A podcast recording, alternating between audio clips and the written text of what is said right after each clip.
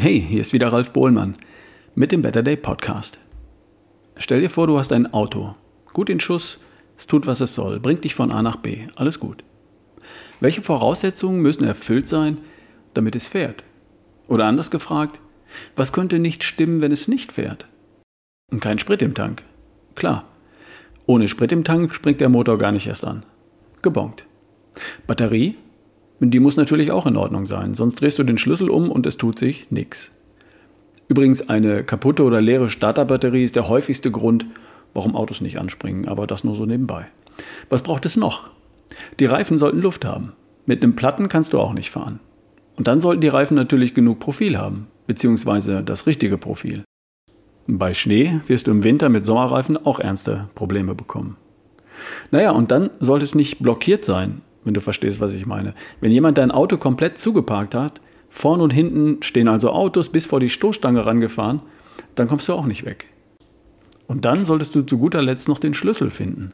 Wenn dein Partner aus Versehen in der Früh beide Schlüssel für dein Auto eingesteckt hat, dann kannst du dir ein Taxi rufen. Dein Auto bleibt jedenfalls stehen.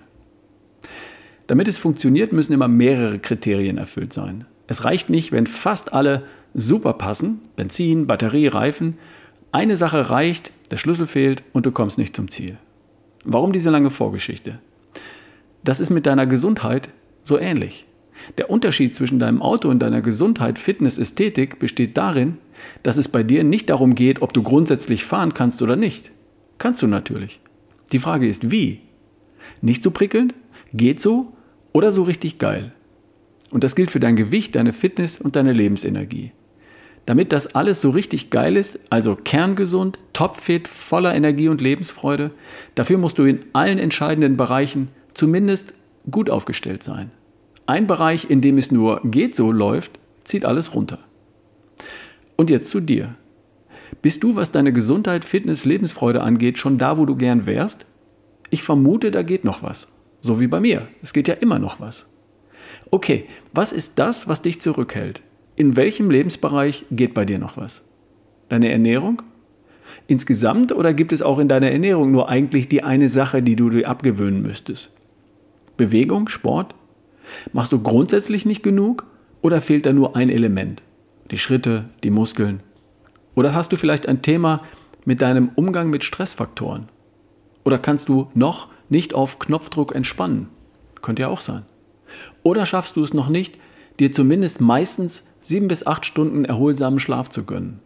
Oder ertappst du dich immer noch dabei, dass du ständig Probleme, Sorgen, Ängste und negative Gedanken zwischen deinen Ohren hin und her wälzt, anstatt neugierig, optimistisch und positiv in die Welt zu blicken?